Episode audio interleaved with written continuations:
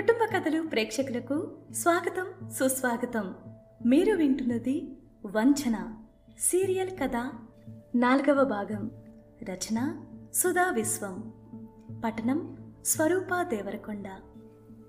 సుమ రూమ్లోకి అడుగుపెట్టారు. అంతా నీట్గా పొందిగ్గా సర్ది ఉంది.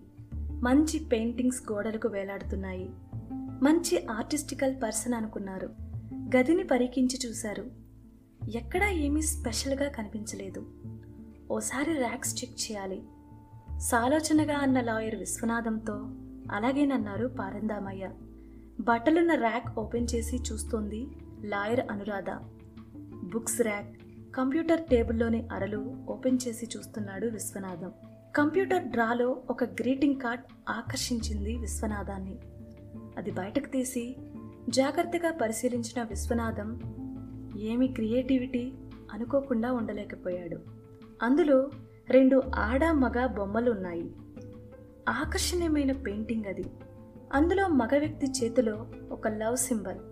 ఆ మధ్యలో sketch పెన్తో I love you honey waiting for you అని ఉంది. కింద సంతకం ఎస్హెచ్తో మొదలుపెట్టి ఉంది. ఇదెక్కడి నుంచి వచ్చింది? మీకేమైనా తెలుసా? అని అడిగాడు విశ్వనాథం. తెలీదు అని తన భార్యతో నీకేమైనా చెప్పిందా? అన్నాడు పరందామయ్య మొన్న తన పుట్టినరోజు నాడు ఆఫీస్ నుంచి వస్తూ పూల బొకే పట్టుకుని వచ్చింది. మీ ఆఫీస్లో పార్టీ చేశారా అని అడిగాను. కాదు గ్రీటింగ్ కార్డ్.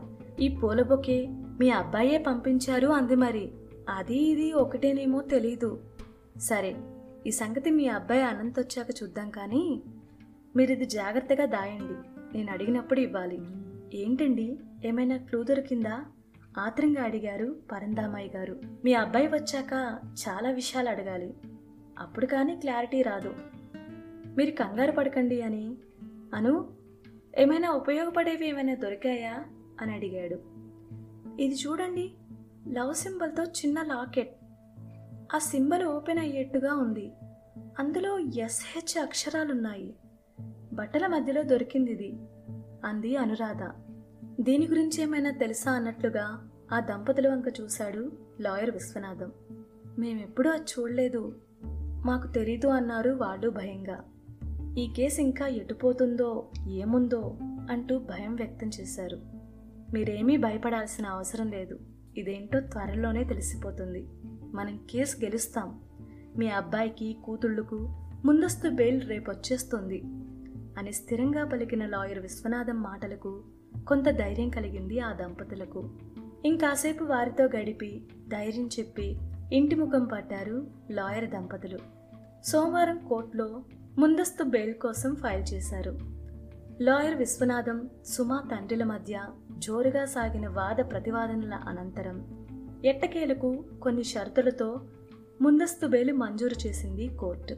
అదే రోజు స్టేట్ కమిషన్లో అంటే వినియోగదారుల అప్పీల్ కోర్టులో కేసులు ఉండటం వల్ల లాయర్ అనురాధ అక్కడికి వెళ్ళింది.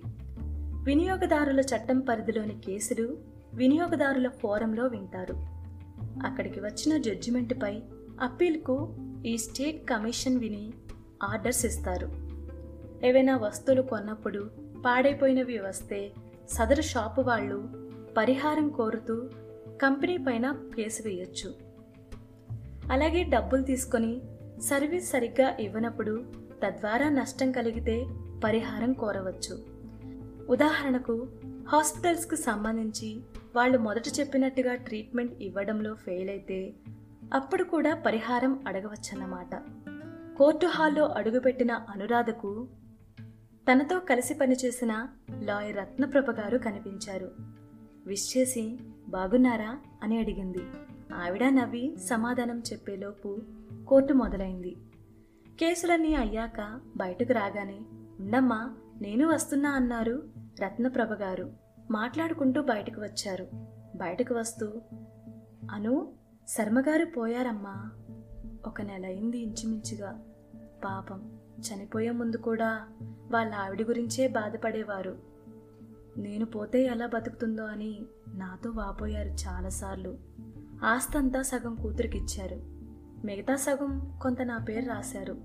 మిగతాది వాళ్ళ ఆవిడ పేరుపై రాసి నన్ను చూసుకోమని రాశారు అంటూ వివరించింది ఆవిడ.